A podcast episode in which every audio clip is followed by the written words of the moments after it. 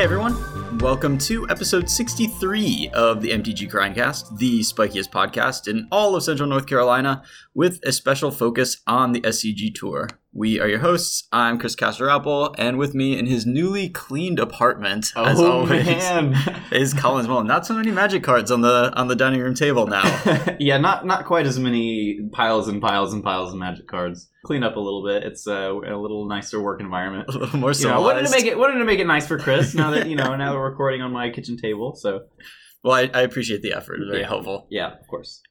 Before we get started, want to shout out the Patreon, uh, shout out the Discord. We've been talking up some new some new deck lists, fresh standard, that sort of thing. So much standard. oh my god, I between new limited, standard, and trying out arena, I have been doing basically nothing but just like goofing around and playing Magic for the past week or so. So it's it's been a good week. yeah, yeah. That's. I mean, definitely sounds pretty good. I I've also been playing a ton of standard um, online. Been brewing up a lot of different lists. Mhm. Some of them uh, were pretty good. Some of them were not very good. But you know, that's pretty. That's pretty standard for for week one. I mean, you only have to end up with one good list at the end of things, right? yeah, yeah. That's the hope.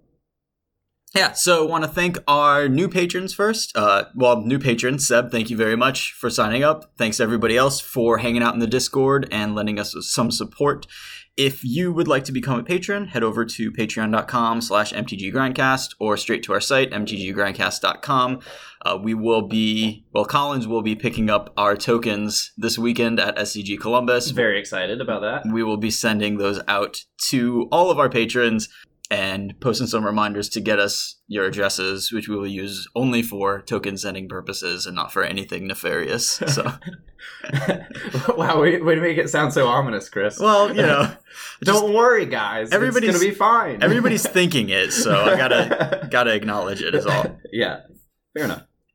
But yeah, so I mean, you've been doing mostly standard. I've been doing standard limited and some other Yeah. stuff, but definitely uh, quite a bit of standard and paying a lot of attention to the new decks coming out and being posted. So uh, today, I figured we would talk a little bit about Arena since that's kind of a hot topic right now. Uh, the open beta just started, and I've been getting some play in, and other people have, have been discussing it.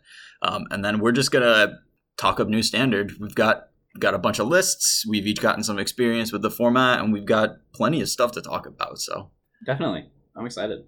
first, we'll hit a keeper mull from the new standard. Um, so I, I mean, this is your hand. So if you just want to tell us what it is, Yeah, so this is a hand that I actually ran into. Well, the same like con- con- concept of this hand I ran into twice uh, recently, playing a uh, a green stompy list.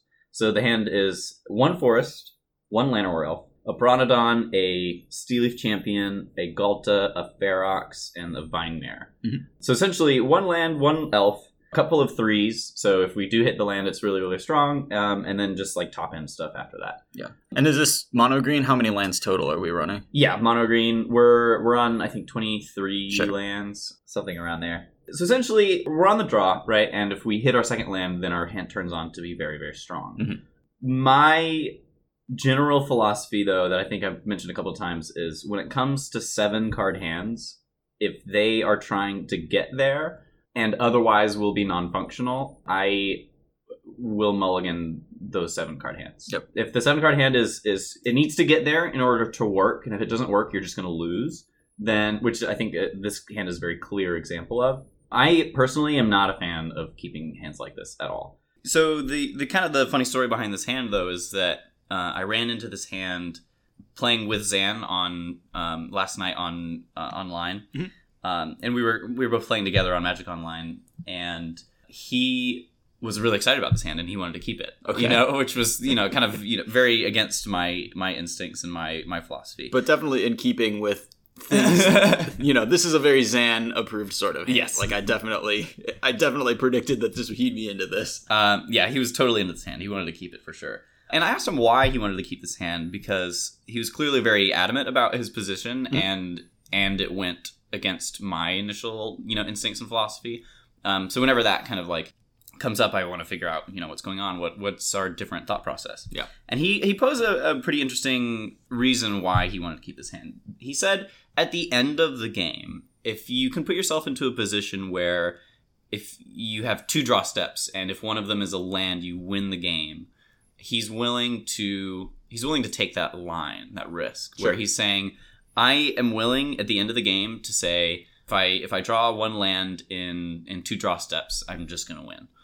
So if you know if we're if we're taking that philosophy at the end of the game, why not also apply that philosophy at the beginning of the game when when deciding whether or not to keep this hand? Sure. because he you know he views this hand as strong enough that we're very likely to win this game if we hit right because we have turn one elf, turn two three drop, and then you know if we draw another land after that we have two four drops, but we still also have another three drop to cast if we don't hit it immediately.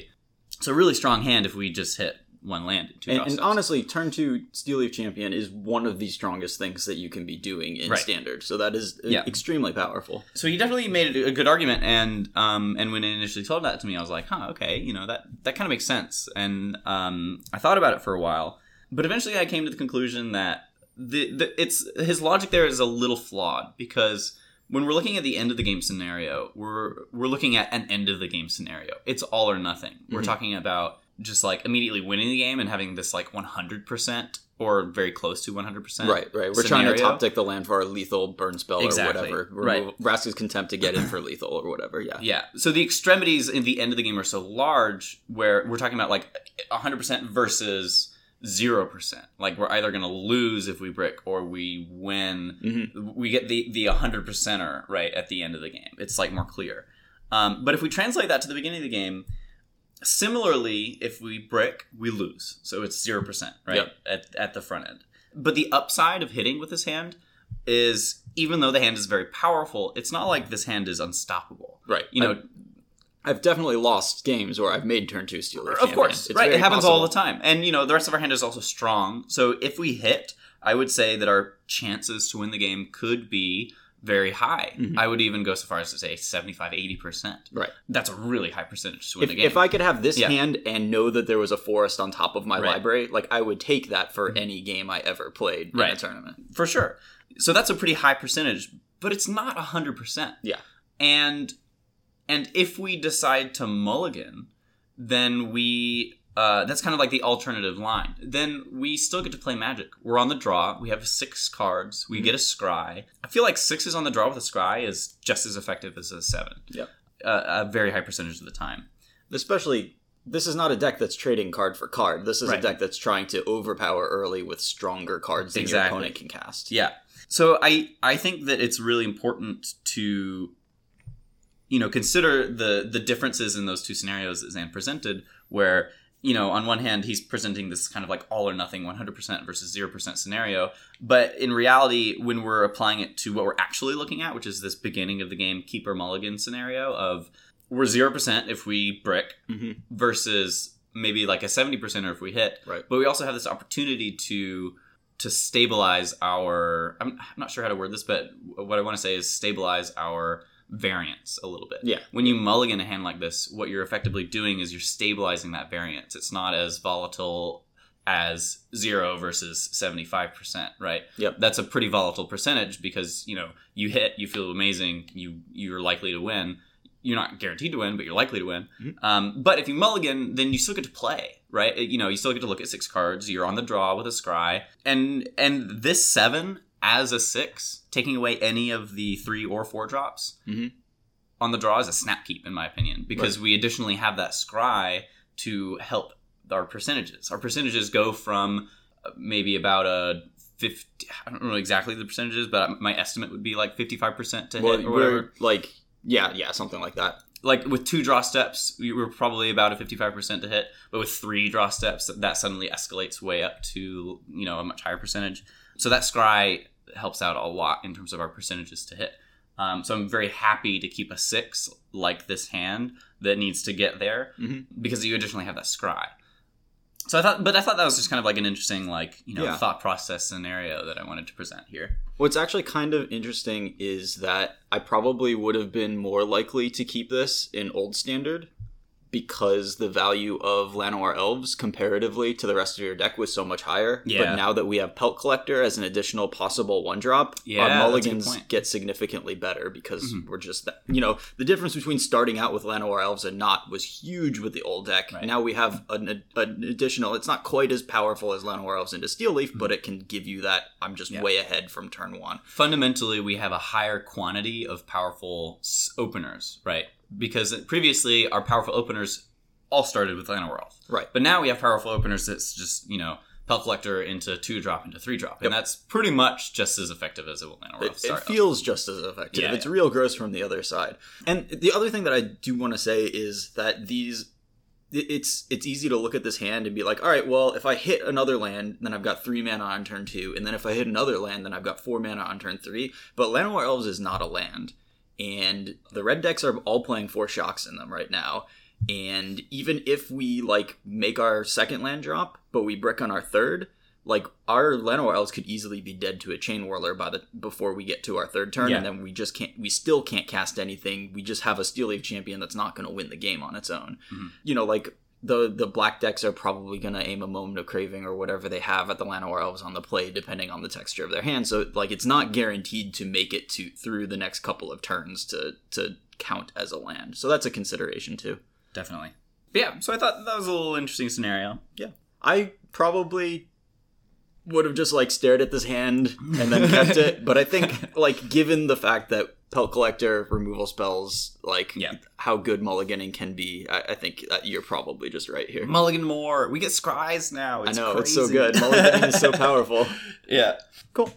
Um, well, before we get completely into new standard, which I'm very excited to talk about, I do want to just chat about Arena a little bit. Yeah. Um, open beta started last week, and honestly, I've been a little bit addicted to it. Uh, probably should not be playing it quite as much as I, I have been because I, you know, I'm just treating it as a free to play, like fun experience. And it kind of feels like th- there's still plenty of bugs. You know, it's Right. it's not perfect. It's still open beta. Like I've had it crash many times. I've had like weird warnings pop up. I I don't like the deck building interface. I think it makes it really difficult to construct a deck and and like putting together a sealed deck is one of the most unpleasant Yeah. magic experiences I've seen a few complaints on Twitter about various things uh, associated with Magic Online, but or not Magic Online, uh, Arena. Yeah. But you know, it's still really early in the process, and it sounds like fundamentally, overall, it's a pretty good experience. The gameplay is pretty slick. Mhm. Um, you know, some hangs and whatever, but it's very satisfying to like play a bone dragon and have the dragon animation come up, and it's like I'm here. and the great thing is with bone dragon, like you might get that animation like three times in a game. So you know, Very cool. Amazing. Yeah. but yeah, honestly, like it kind of scratches a weird itch that I like wasn't super aware that I had of that kind of like 11 year old playing magic sort of thing. You know, like I I have some cards, I make the best deck that I can out of the cards that I have and then I play against people with like kind of similarly power level decks and it's fun. It's just it honestly like kind of stretches some deck building muscles that you know, in standard, you have kind of specific configurations of stuff that you put in a deck, and you put on all the dual lands, and you you figure out which like double color spells you can fit based on the dual lands you have, and like that's good to know those things. But you have to be a little more adaptable and loosey goosey when you're building out of just a pile of the cards that you own, and it's it's been kind of a good experience to just stretch some kind of unused deck building muscles that will probably come in handy at different points of formats. For sure. Um, Yeah. So I've I've been honestly really enjoying it, and I uh, I'm glad that other people are getting into it. I've seen it, it's it's kind of addictive. Like I've seen uh, like Sam Black posted on Twitter that he hasn't played as much Magic over the past year, but he's just like spent hours and hours playing Arena. Yeah. I think Emma Handy posted like, well, another night staying up till two a.m. by accident playing Arena, and yeah, yeah. it, it, It'll get you. it, it will. And I've been staying up till 2 a.m. playing Magic Online, so I can, you know. Same, yeah, I mean, Magic is just a very addictive game, and Yeah. it's hard to stop playing once you like get in the zone and are, are having a good time. Yeah. um, and Arena really has been scratching that a little bit for me. I got to put it down and, and start just like jamming comp leagues and stuff because between Arena and playing Limited, which I've been enjoying, I bet you're very familiar with the new cards in the set. I'm pretty familiar with, Yeah. with the Guilds of Ravnica cards, and not just the. After a three-hour set review and uh, all this limited that we've been playing, yeah, Yep, yep. If you haven't given Arena a shot, I definitely would encourage you to try it out. You may not, it may not be your favorite thing. It may not be for you. And if you're really trying to like get new standard practice in, then yeah, it's it's not really for you unless you're going to spend like a hundred bucks and start playing in the comp queues, which I imagine are mostly real decks. Mhm. I don't actually know because I've just been playing the fun casual Right. stuff. yeah. But yeah, it's about time for me to. I, I've been playing a fair amount of new standard, but I I need to buckle down and focus a little bit more than Sure, yeah. than I have with Arena. So I've I've been trying now to just you know get my like daily quests on, and it's been fun. I've I've really been liking it. Well, good. Yeah, I was part of the the beta experience a little Mhm. bit, and you know, I didn't play a ton, but uh, I did like what I saw. But you know, now that it's, I kind of like you know dropped it a little bit after playing a bunch of the beta, so I haven't I haven't gone back on since the official release, which Yeah. I'm sure is different. But yeah, I mean, I think that you I could. It's safe to say at this point that I'm, I'm pretty happy with the direction that Arena is going right now. Yeah, and since you did closed beta. If you put in your code that they emailed you, you get a Vraska, Arel, and a Teferi to start out with. which are way stronger than the other cards you'll start out with. so- Okay, well, good. uh, I did get that email, and I was like, "Oh, cool." But now to business.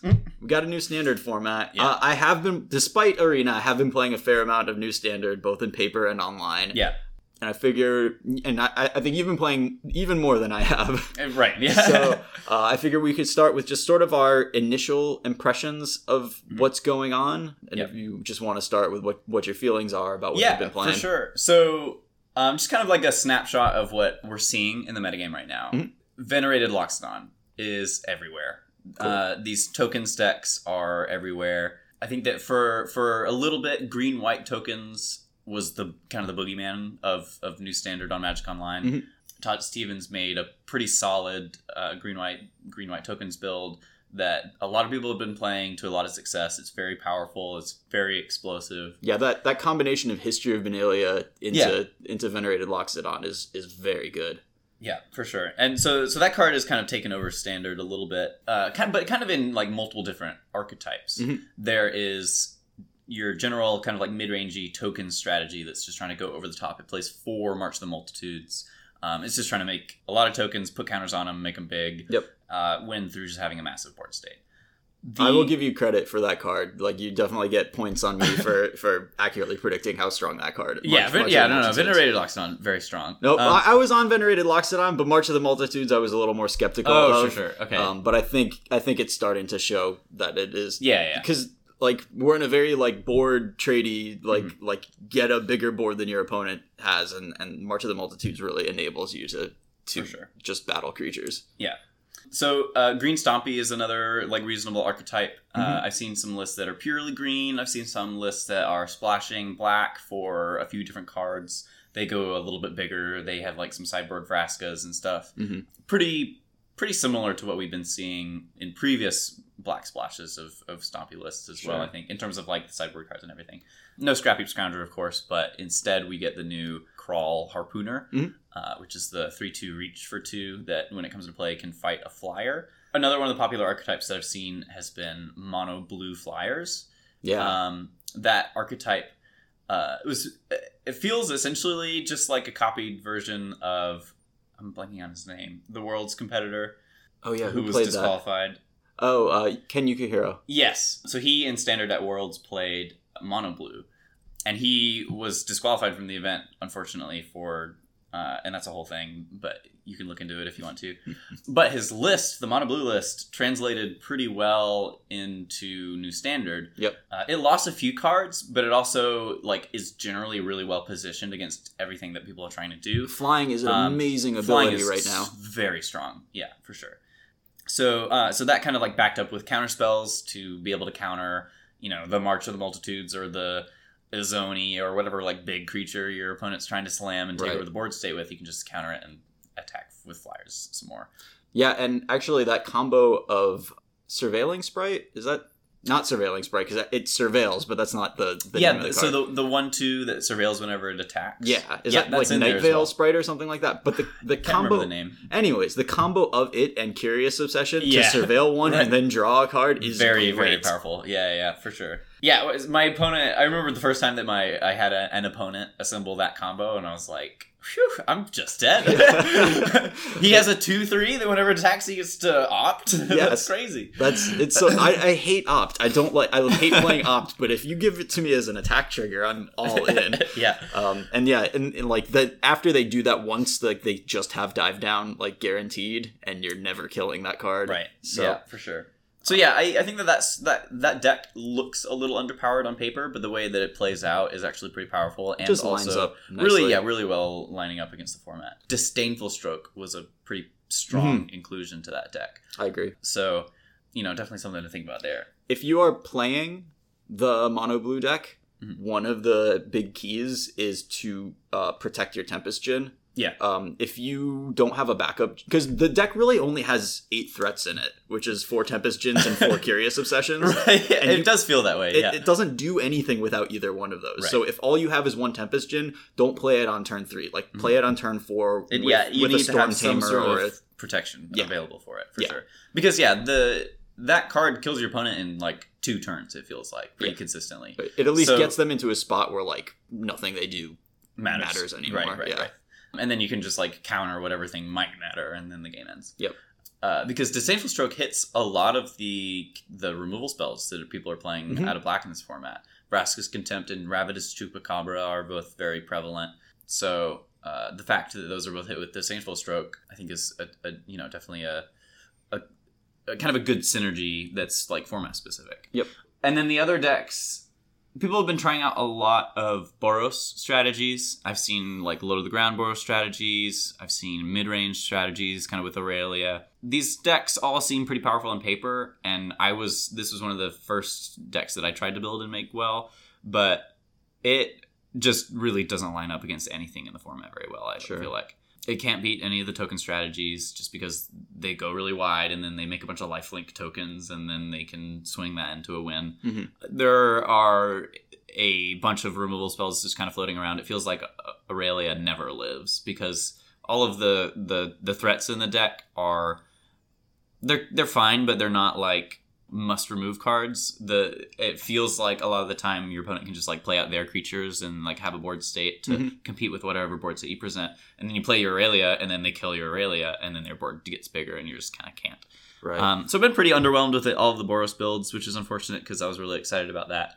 Yeah, I kind of originally thought like looking at Aurelia, I was thinking, hey, a lot of the removal doesn't line up great against her depending on what people are playing. You know, if people are playing cast down out of the black decks, that doesn't hit her. Lava coil doesn't hit her. She has five toughness. Mhm. The uh, the red white removal spell justice strike doesn't kill her because she has more toughness than power but honestly like the removal spell that's there's a, two removal spells that seem to get cast most often right now are tri- Conclave Tribunal and ravenous chupacabra Yeah. and those cards are both amazing against her like Right. like tribunal probably cost them one or one two Yeah. or maybe even zero mana like Yeah. killing a four mana threat with it is incredible Yeah, so for sure. Tribunal also gets disdainful stroked. Just saying, but Sure, sure. a little but, aside but there. a lot of times you're getting tempo like mana advantage. Oh no, no, do no, for that, sure. so- In- yeah, specifically against Boros, it's insane for sure. Right. Um, but uh, but yeah, so so been been been kind of underwhelmed with Boros. Like a lot of people are playing it, so it's definitely shown up a, a good amount on like five O lists and stuff. Mhm. But I, in my experience, I believe at this point that that's mostly due to quantity of players playing the deck, not due to power level. the deck. Interesting. I mean, it definitely has some powerful starts, and there are several different builds of it. Mhm. Um, I've It might be true that nobody's figured out the best build yet, or at least I haven't. So Sure. I haven't like seen any that are good yet. But yeah, um, I I kind of safely shelved that archetype personally. I definitely expect to play against it a good amount uh, this weekend in Columbus. Uh, Right. I'll be playing the standard seat of the I mean, team the, event. the cards for the deck are very obvious. Like Tajic and Yeah, yeah. Aurelia are generically extremely powerful cards. right. So for sure. Um, one one card out of those colors that I've been very impressed by is heroic reinforcements. Mhm. Um, I just have had a lot of board states where like I kind of have to just hope they don't have it. Have to like tap out for a guy. Like if I'm playing like a Doom Whisperer deck, there are times when I've just been like, all right, here's a Doom Whisperer, and I'm, I just die Right. because it doesn't do anything against them, which is one of the reasons that. Like like Doom Whisperer has been very powerful, but it's it can be a liability and Yeah. that sort of thing. I'm I'm pretty low on Doom Whisperer. I think um, it definitely has potential to be super powerful. Mm-hmm. But I think that if you're playing that card, you really, really want to have a lot of surveil synergies. And one of the decks that Todd Anderson wrote an article about on Star City Games was this kind of like blue black Delver feeling style surveil deck. It played the one mana 2 2 that gets a plus one plus one counter whenever you surveil. Mhm. And if it has three counters on it, it can attack. Yep. That card I think is really powerful in that deck. And also the the the two mana one one flyer that gets bigger. Yeah, that deck is garbage. Is it bad? It- Okay. I, I put it together and we tried it and like it won a couple of games, but honestly, Hmm.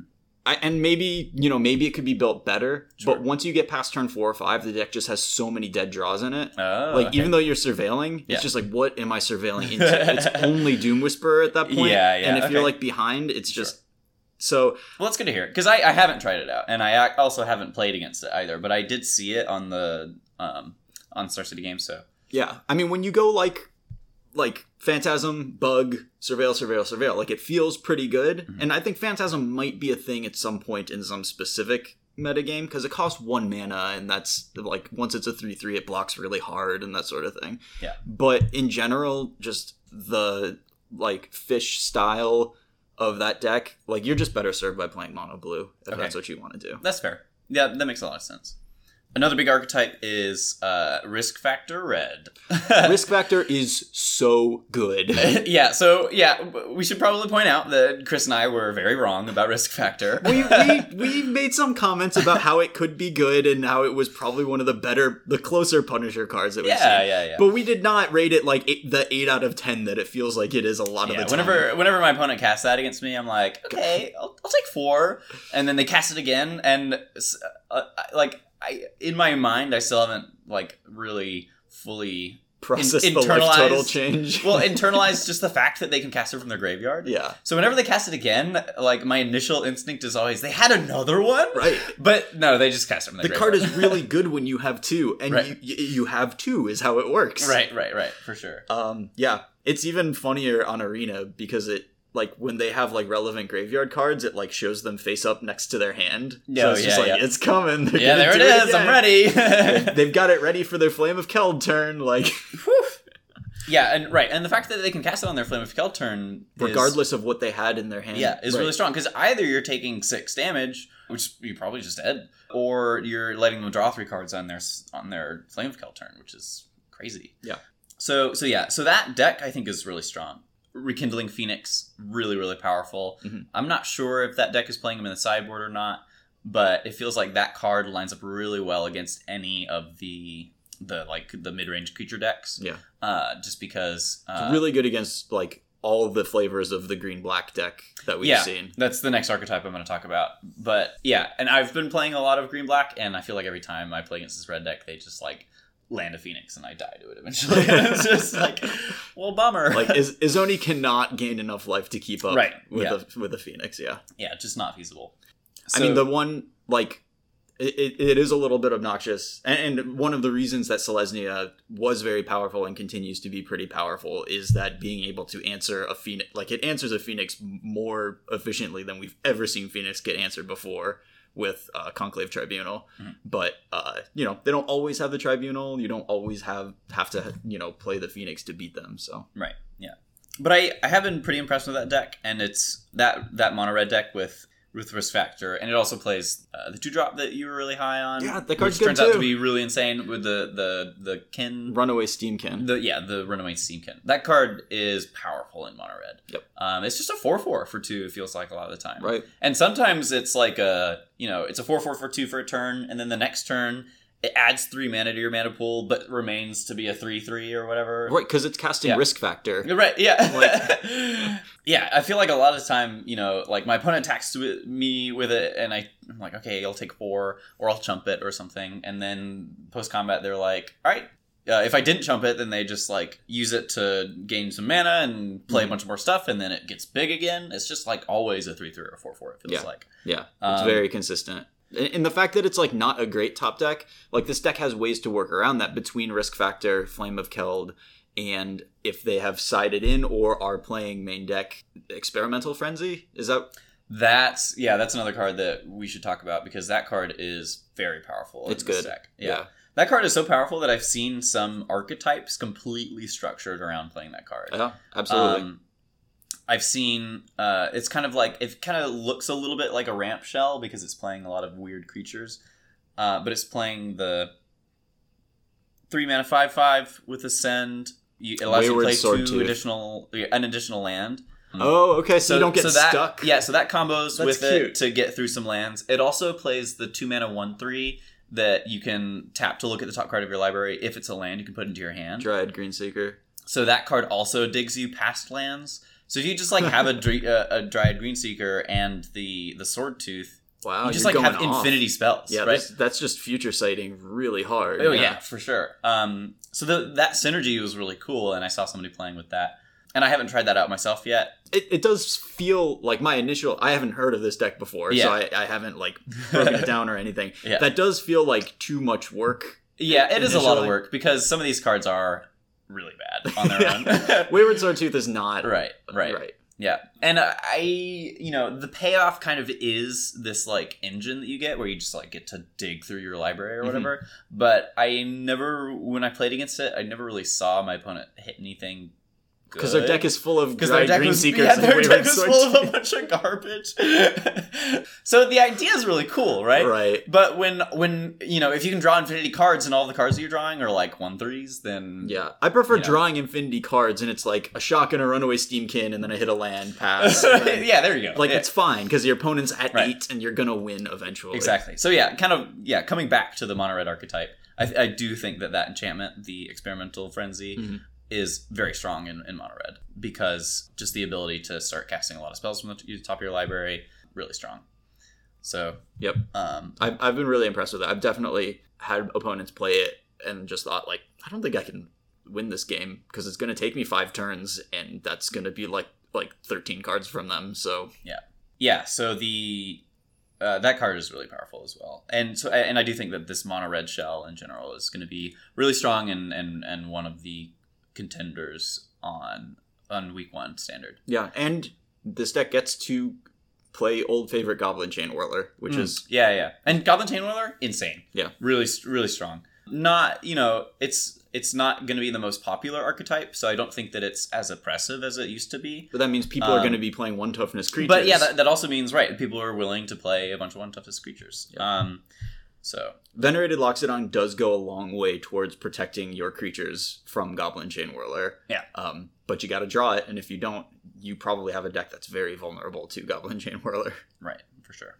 So so that's mono red, and then kind of the last I think major archetype that I've seen a lot of are all of the different black green variants. Yeah. And Um, there's just just like a, a solid like like 20 cards, 20 different spells that, yeah, that that like are getting like like rotated in and out of the pushed in and out. Yeah, yeah, yeah I mean more than 20, but like Mhm. like No, for sure. Yeah. I, I think I think the key is like some like what's your value engine, and right now people are sort of deciding between Eldest Reborn and Find Finality as like Yeah. the two like ways Yeah. to go up cards and, and get there. Find Finality, I think, is secretly the best card in Standard. It seems Not not close. really good. Yeah. In in pretty much all of the shells of black green, that card it acts as a sweeper or a card advantage engine, and it's Mm-hmm. just kind of like you know never really that bad. I'm always happy to draw it. Yeah. In in any of the black green shells, and I've played black green shells that are like graveyard oriented that run Stitcher Supplier and the three one and are trying to dump cards into your graveyard and you get synergy that way. Mhm. Find find the find half is, is insanely powerful because it's just draw two really powerful cards and it's like it's almost even like double demonic tutor. Mhm. It feels like because you're dumping such a large quantity of cards into your graveyard, you're gonna have the cards that you're looking for in your graveyard. Yep. Let's pick up the two best one. I'll pick up a Chupacabra to kill your guy, and I'll pick up an Izoni, and you lose. That's it. That's game. Right. Can we talk about Chupacabra for a minute? Yeah, It's good now. yeah. Chupacabra, I I play over Vraska's Contempt pretty happily right Yep. now, I mean, creatures die again. I Mhm. think is the main thing. Like, and and that means something, right? right, like there's there's no there's no Scarab God, Mhm. there's no uh, Hazoret, Yeah. there's no vehicles. Right, Uh, the, yeah. the Planeswalkers are mostly bad or uncastable Mhm. in the case of Teferi. Right. Um, like just casting a Chupacabra and then getting a block out of it is really Yeah. good, and, and adding to your undergrowth and being able to get it back with Find. It's just I, like Yeah. destroy effects are good again. I've been really impressed with Chupacabra pretty much in any creature matchup, but even in these token decks. Mhm. Like you'd, you'd think that, you know, a removal spell isn't going to be as great against token decks, but it gives you a 2-2 body that blocks all of their tokens, right? Yeah. And it also kills their like biggest thing. It kills their Venerated Loxodon or whatever, and then trades for a token, and then you know, or it kills their you know their Shalai, which is another really really strong card right now, yeah. or it kills their any like problematic card. It feels like it it just gets rid of. And and you're really just buying time until you can cast the finality half Mhm. of fin- of fine finality in that matchup. So like Yeah. anything that's helping you not get run over because eventually Right. you're going to be up cards. Yeah, and and finality ends the game against these token decks. It feels like a lot Yeah. of time because a lot of their you know they can get their smaller tokens up to like three threes or whatever, but they're not really generally getting their their big guys up above four toughness, and- Right. Unless they've like activated their Shalai a bunch of times and you've lost that game. Right. That's You, fine. you haven't been right? up like yeah, yeah, yeah. You failed to Chupacabra their Shalai, so you know it's okay. Right. But yeah, Find Finality, really, really impressed with.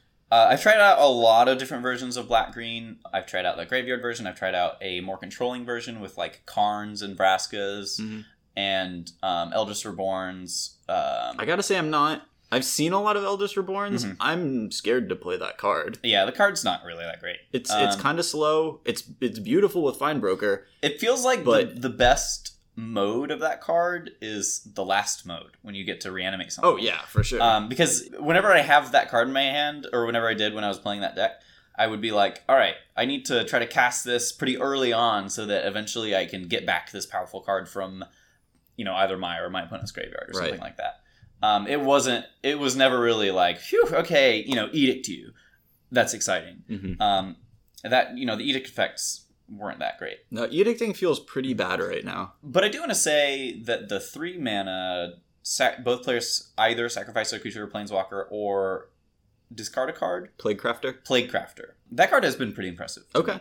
Because it's effective not only against you know it's not it's not very good against the token stacks, but against a lot of other matchups like against control, you can make them sacrifice their Teferi, or you can just cast it out and they have to discard a card. It just like trades for a resource. Mhm. You get to sacrifice your Stitcher Supplier or whatever sometimes, which is then really good. Does it feel more like a sideboard card or like more like a main deck card Right that now, you take I have out? one in the main and two in the board Okay. of the deck that I'm currently in favor of. So what's so what like overall like what's your build like for green black? What are you? I am a fan of the the graveyard oriented Mhm. version. The we found some synergies in this deck that seem pretty broken. Essentially, uh, the ability to recur Izoni over and over again. Mhm. We we can get to the point in the game where we have like 16 cards in our deck that just read as Izoni, which is pretty crazy. we have ways of getting it back from the graveyard. We have ways of uh, between like the fine finalities and the the biggest card is actually Memorial of Folly. So if you're dumping cards in your graveyard, you can just like have a tapped black land that is pick up any creature from your graveyard, and you the three one that Glowspore Shaman. you can just put a Memorial Folly back on top of your library. Sure. Um, now you're not playing Molderhulks, are you? we're playing Molderhulks. Oh to, my to bring back the. Memorial right. Folly. Oh yeah. This list does sound right up my alley. Chris and I, after we're done recording this podcast, we're gonna play a league with this deck. Okay, It's- I'm excited. It's, pretty sweet. I'm very excited. Um, Molderhulk, probably most underrated card from the new set, yep. and we didn't and honestly one of the more powerful cards. From we didn't see this interaction certainly of the Molderhulk in the Memorial, Memorial. to Folly and and You can just get to the point where the memor- the the Molderhulks cost two mana, and then you like Molderhulk back a Memorial Folly, and then you know just start going off or whatever. Or if you have if you if you just like don't have any cards in hand and you have a, a Memorial Folly and what is it like five other lands, Mhm. uh, which is pretty reasonable to do. You can just crack your Memorial, get a six six, play it, uh, get, back from your right back Memorial. to play, so it's ready to go. Yeah, so so you can get to the point where if your graveyard is full enough, you can just like chain six sixes from nowhere. God, that's the kind of Um, value that I am really into. That's- Right. So so it's really it's I think that that is really strong, and also Like like that sounds way better than trying to grind out overturns with Eldest Reborn. Like right. Yeah. Exactly. this just You sounds cast like- six sixes over and over and again. a, a late game that that I can get behind. Right. Um, and then also your your memorials can get back your zonies. You uh, which means that your your Molderhulks is in a zoni, your zonies are a zoni, your find to find allies are a zoni, your Memorial to Follies are a zoni. Mhm. Your three the three one Right, enabler card shaman. turns into an Izoni in a couple of turns. right. Um, because it just puts the memorial back on top of your library, and then you have to play it next turn, crack it next turn. And and any time in this looping, if like you don't have quite the mana to and you're getting attacked or whatever, like you can easily just like take a turn and get a chupacabra and use that. Like Right, like, exactly. you have Yeah, so many options during. And the utility creatures that this deck has access to as well are really, really strong. The control decks can't beat a Carnage Tyrant. So you just like, you know, similarly how all of the cards are zoning, they can just be all these cards could just be any bullet card in your sideboard. The new it's like a common, it's a five mana four four, and when it comes into play, you gain a life for each creature in your graveyard. Yeah. Red Crawl, can crawl never be- foragers. Yeah, Kraul Foragers. I just have three of those in my sideboard, and just red decks are like, you know, do you want to take eight off of my double casted thing? I'm sure, dude. I have so much life. I'm so ready for this. Oh my goodness. Um, I think we. I, I completely missed that card as a constructed playable, but I did as well. I did as well. I saw it in, in somebody else's like black green list as like a one of in their main deck, and I was like, this is genius. This card is insane. um, so I immediately put three in my sideboard. Without Um, yeah, without thinking about it at all. no testing required. yeah, no, no, no. It's it's good against red, and it really, really helps that matchup. For sure. Um, so you mentioned the control decks, Yeah, so that's right. That, I guess that's another archetype. but it's kind of not, right? So yeah, let's go ahead and talk about you know that late game that I just presented with Infinity Six Sixes. The control decks, it feels like the control decks are fighting a losing battle right now. I know, I know a lot of people who are really high on some control decks. They're really trying to make it work, and Mhm. they're having success, some success with them. But just kind of like looking at how the control decks line up against the rest of the format, it seems like it's going to be pretty tough for these control decks to to have any success. Yeah. Um, And this is with not even considering the atrocious mana bases Mhm. that I've seen put forward. right. I like you know these like even the the the white blue list that 5 owed and was in the the deck dump. Let me just pull it up and just read this mana base out loud. This is yeah. four Glacial Fortress, four Meandering River, two Memorial to Genius, four Field of Ruin, seven Island, six Plains. So, you know, if you don't think about it at all, that kind of sounds similar. Like, okay, well, we replaced the cycling land with a worse comes into play tapped land, and we don't get to run the like one to two Meandering Rivers on top of that. Yeah. But Meandering River doesn't allow your Glacial Fortresses to come into play untapped. I've seen a lot of like turn threes, like there's a Field of Ruin and a Meandering River in play, and then they just play a tapped Glacial Fortress and they can't cast Any of their spells. Sinister Sabotage or anything. Yeah. Right, right. And, and so trying to.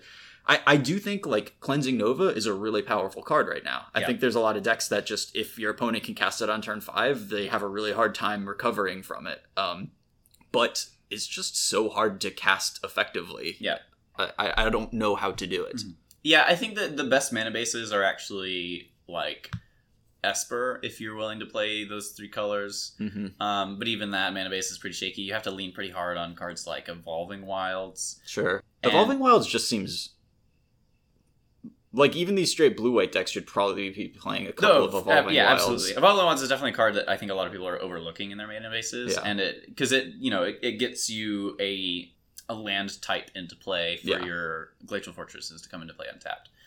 So yeah, I mean if you're if you're trying to if you're trying to play some sort of mana base that's you know not supported by the shock lands Mhm. as much, then Evolving Wilds is definitely something you want to look into. Yeah. But uh, but still, the mana bases feel really shaky, and the kind of that on top of the fact that the it's just kind of tough for these decks to compete with like the black green decks or the uh, just like the the the the aggro decks are also really tough. Like the burn heavy r- removal spell, Mhm. they're the burn heavy red decks Yep. are problematic because the they just like don't care about the angle that uh, control is trying to approach. Yeah. Control gets to the point where they have to counter everything, and that's never really where control wants to be. And that's really Um, mana inefficient too. yeah.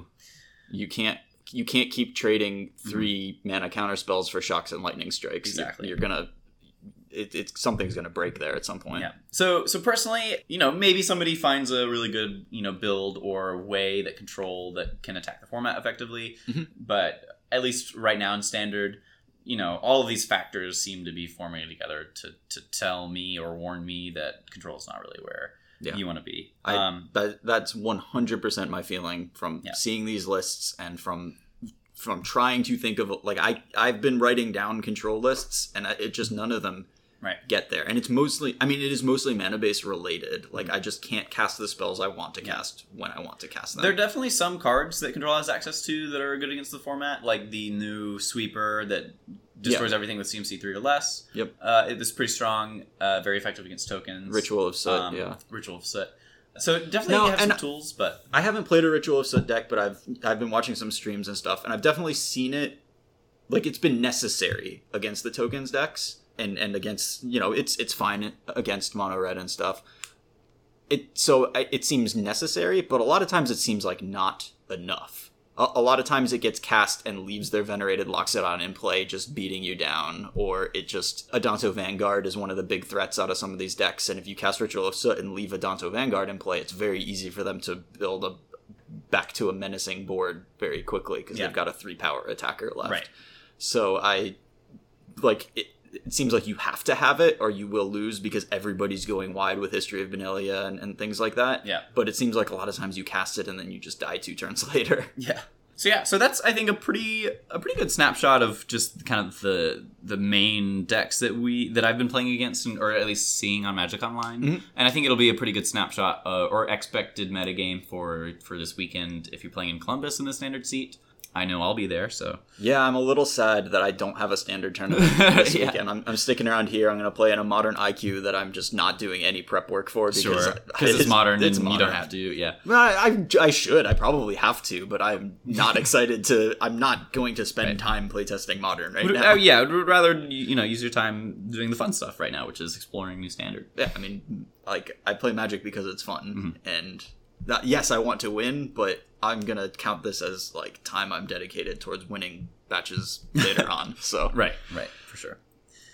I want to. So, you know, we we went a little bit deep on the green black decks. I think, like, yeah, if we, if we really break it down into like the archetypes of decks that I think are good right now, um, I, I think you can sort of like the the green black decks. Basically, Izoni is like the card that makes those decks Yeah. work. So we've got your Izoni decks, we've got Chainwhirler decks, and we've got History of Benalia decks. And I think those are like the three places that I'm happy to be. Like there, there's some build of one of those decks that I'd be happy to take to a standard tournament right now. Yeah. And the History of Benalia decks have as much, if not more, variety than the green black decks. Like the green black decks all while there's lots of different cards that you can be playing, most of them are playing some sort of value game, whether that's by getting up to uh, Vraska Relic Seeker and using that as a value engine, or using Eldest Reborn or Fine Finality or something like that. But the History of Benalia decks, they like run the gamut from like very aggressive, like Venerated Loxodon focused decks, all the way up to I, I just want to look at this Boro is Boros Angels deck list. Oh which- yeah, okay. because it's doing that thing when we looked at Deafening Clarion for the first time and thought, like, you know, if there is some deck, you know, and I, I was thinking it would be like a Naya deck that would have big enough creatures that they could survive Deafening Clarion and then you could get in for a big lifelink hit. But this just is straight red white, like v- mostly white, uh, really just splashing red for Lightning Strike, Deafening Clarion, and Aurelia. And I think Aurelia is actually good in this deck. Both because this deck is running four Lyra Dawnbringers. Right, You yeah. Just curve into that and get in a five damage hit. And just because you have so many threats, like existential threats of that level, that Mm-hmm. you can overload the removal just by playing an angel and then another angel and then Yeah. another angel. And it's so easy to just like get lifelink.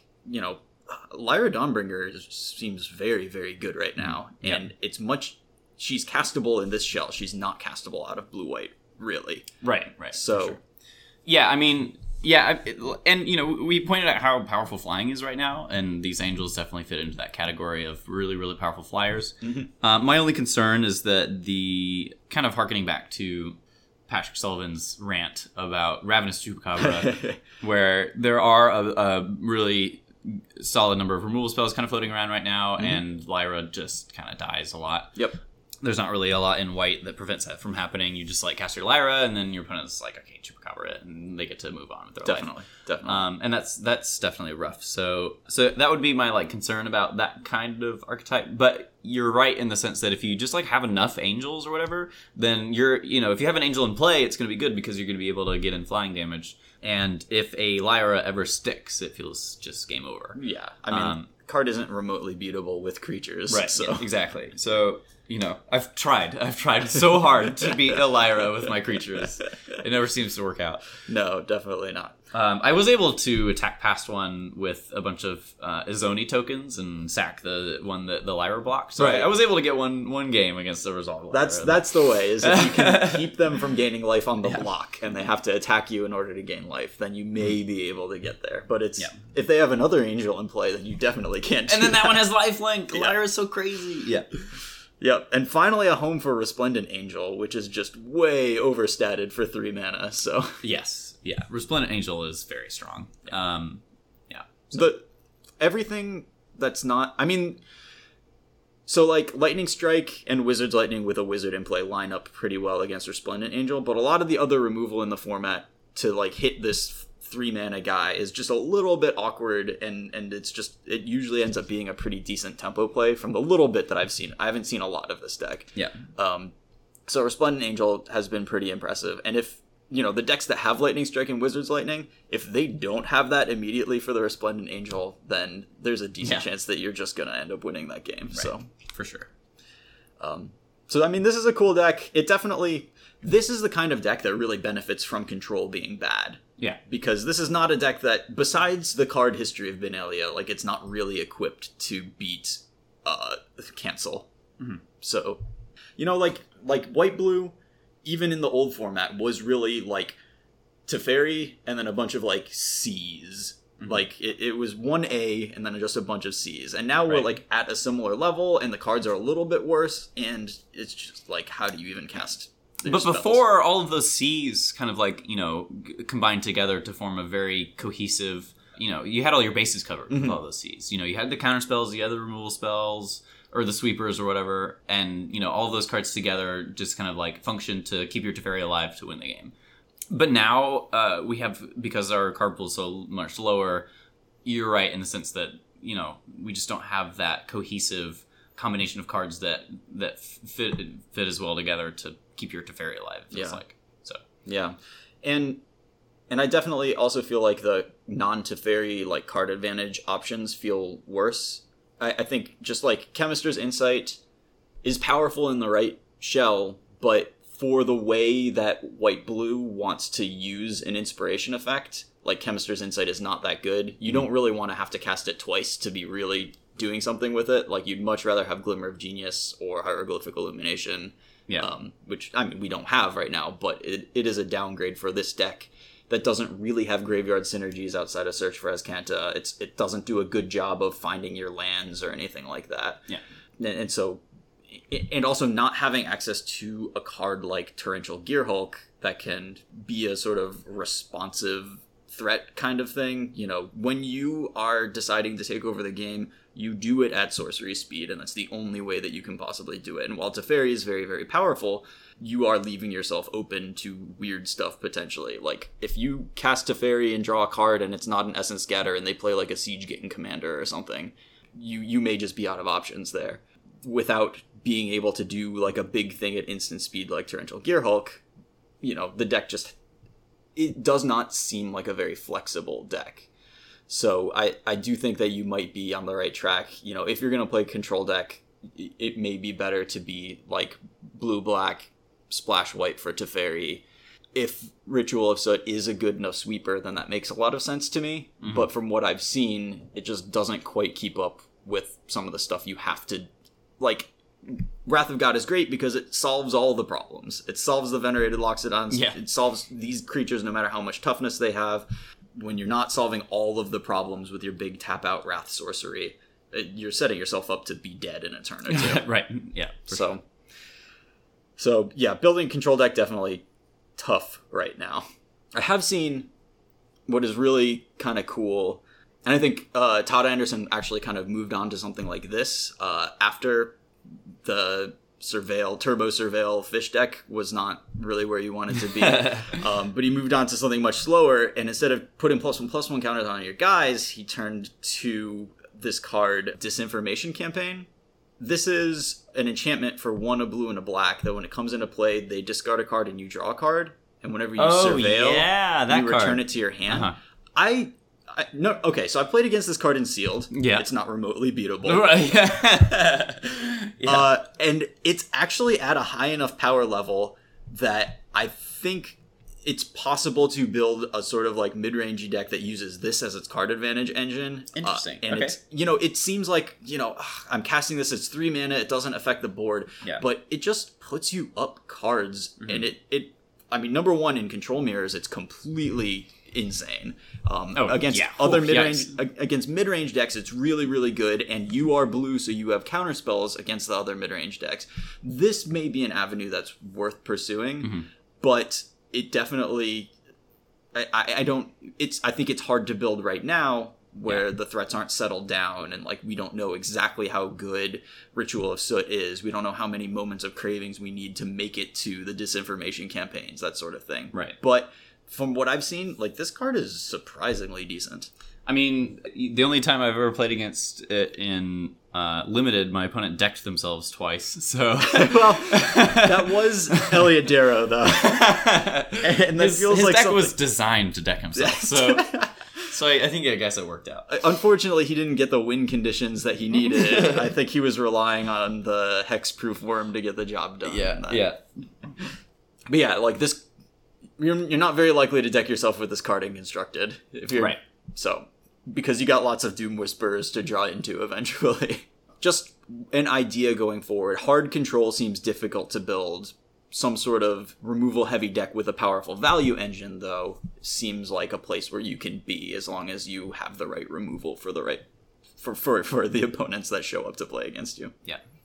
Well, yeah. Yeah. That's uh, that's a lot of standard. Is there anything that we're missing? Um, let me look really quickly. I think we've pretty much covered. It's like, you know, there's several different cool decks in the dump. There's a Dragons deck with Sarkhan in it. You know, just mono red gets to run Chainwhirlers. I guess it's splashing for Justice Strike. Uh, but you know, this is a Steamkin, Chainwhirler, Rekindling Phoenix, Demanding Dragon, Verix Bladewing, and uh, Sarkhan Fireblood. Pretty cool. Uh, you know these we we have very few mid-range value things that don't involve just putting creatures onto the board and giving them power and toughness Yeah. and so you know we don't have any chandras anymore we don't have you know Glorybringer or, or something like that so having Sarkhan as a mid-range value engine is is kind of interesting just because nobody else is quite capable of doing that but that's a deck where you gotta hope that your stuff lines up pretty well Yeah, yeah. Unfortunately. Bolus seems bad. Like the mana for Grixis is okay, mm-hmm. Te- but technically supported by the mana base right now in standard, but but just kind of similar to control. It's trying to play this like mid range deck that's just worse than other color combinations, mid range strategies. Yep. Yeah, I think so. I think like that just kind of sums it up. like your your removal ends up lining up kind of badly against mm-hmm. their stuff because there are indestructible threats, there are giant threats, there are go wide threats, and you got to draw like your ritual of soot when they're going wide. You got to draw your Vraska's contempt when they got a six six. Yeah, yeah, yeah. that's that's tough to do and not to mention and this is another reason why i don't like eldest reborn as your value engine for a green black deck is that Nullhide Ferox absolutely exists and Yes. every time you make them discard a Nullhide Ferox, you are extremely far behind Whoops. yeah, it's it's pretty rough for sure. yeah so that is week i mean are we still week zero are we now into week one i Uh, don't know. this weekend will be week one. Okay. Yeah, week week has a weird, you know, meaning at this point. I guess so. we'll right see. right so yeah that is standard i guess we will just get to our patreon question of the week Mm-hmm. All right so captain scissors asks which card has most exceeded your expectations so far Mm-hmm. so do you want to start Um, I got a couple front runners for this. Okay. I'll go ahead and list them all off. Uh, definitely the browbeat. uh, hmm I'm blanking on the name right now again. Risk factor. Yeah, definitely That risk. one almost feels like cheating to yeah, say. risk factor is uh, yeah. I guess it kind of does feel like cheating to say because I was so down on it, and I remember uh, where were we? I went to a tournament after risk factor was spoiled and roomed with Zan in a hotel. And I came in and like on my way into the hotel, we were t- on our group chat, kind of talking about how risk- I thought the risk factor was like unplayable, and and Zan was very adamant saying, "No, guys, this card is really busted." Well, and uh, uh, I just like have a you know I remember that very clearly, and now I'm just like I was totally wrong. Risk You got factors, me. risk factors really good actually. um, yeah, the other card that I, I want to put out for I guess this will be my my like pick for this answer would be uh, Molderhulk. sure. Really, really impressed with that card. There are a lot of synergies with that card that we did not see even a little bit. Mhm. Um, just the utility lands in the memorials combine perfectly with Molderhulk. Anything in the right shell, just that card kind of breaks it wide open a little bit. Yep. Um, so, yeah, definitely. I think Molderhulk would be my pick for for the the card that most ex- exceeded my expectations. Yeah, I'm gonna go in a slightly different direction from here. Yeah. Um. So I mean, cards from the new set that exceeded my expectations are definitely like risk factor. Mhm. Um. I hope to agree with you on Molderhulk after this, this league. Yeah. Um. And experimental frenzy, absolutely. You know, like I, I was hoping that card would be good. It it seemed like it had potential, and it looks like it just. It, it, it works Mhm. pretty well in these aggressive decks but what i what i want to look at is some of the the older cards that now are much better than they used to be Mhm. either because they're matching up well against stuff or just because the the power of the format uh it is there so just kind of giving out some most improved awards from from this first week and i think history of benalia is just the clear winner here Okay. the the ability to put those two threats onto the board is huge because you know people are running a lot of the efficient one for one removal and just match it matches up well against that. It's great with uh, convoke. You know we've got two high powered playable convoke cards Yeah. in venerated Loxodon and Conclave Tribunal, and and being two guys for that is really powerful, especially because you can convoke post combat and because the tokens have vigilance. Additionally, we just have more playable knights now in these like green white or abzan lists you can just run like four knight of autumns Yeah. and that card is a knight and that the the pump effect from history of benalia just is is quite good Very helpful for it. also i i've been pretty impressed with knight of autumn in standard Okay. as a side note Yeah, Um, yeah. its ability to trade with history of benalia one for one is kind of cool Yeah. uh, its ability to like i've killed a lot of conclave tribunals with it and that just feels Really oh, insane. god so so good Yeah, yeah. um, I've gained four life a few times, but a lot of times it's just I'm casting it on turn three as a three three toughness blocker that really Sure. makes their the, the red guys kind of awkward. Mhm. Um, so I like I'm in for four Knight of Autumns in my main deck, depending. Yeah. Um, that, so my other most improved card is definitely Tempest Djinn. You know, pretty much unplayable in old standard. You know, we Oh, saw yeah, yeah. we saw Ken running it, but we also saw a lot of people trying it and like not not getting where they wanted to be with it. But yeah, right now in this format, it just lines up so well against everything. Yeah, when my opponent casts it and has a blue mana up, I'm just thinking like I'm screwed. I think the, I think the game's over. yeah. I I have to aim my fight with fire at it. They're gonna counter it for one mana, Mhm. and and then it's just gonna deal five and then six, and I'm gonna die. yeah. Yeah, pretty crazy. Yeah, but standard is looking cool right now. Um, I've been having a ton of fun with it so far. good. Yeah. Cool. It's uh it's been really fun to to play and test and everything, so Yeah. should be awesome. Should I'm very excited to play through this league with you. That sounds, sounds very good. Um, and I, I wish that I was getting to play this weekend, but I will definitely be watching coverage at least on Saturday. Hopefully, see you guys take another top eight. And Let's do it. yeah, cool. SCG Columbus. Good luck. Boom. Yeah, I think that's it for me. Yep. I think that's a good point to wrap it up. Cool. All right. So thanks to everybody so much for listening. Really appreciate it. If you want to lend us some support, you can head over to patreon.com slash mtggrindcast or go straight to our site, mtggrindcast.com, where we've got links to the Patreon. We've got some rewards, most of the Discord. We got some tokens coming very soon. Super cute. I will post a video of the foil tokens once we have them. Excellent. Excellent. yeah. And also on our website, you can find links to Collins's coaching services if you're interested in some one-on-one time. And yeah, find us on Twitter. I'm tweeting from at mtg underscore grindcast. Collins is also there. Uh, at Collins Mullen. And thanks again for listening. Have a great week. Peace.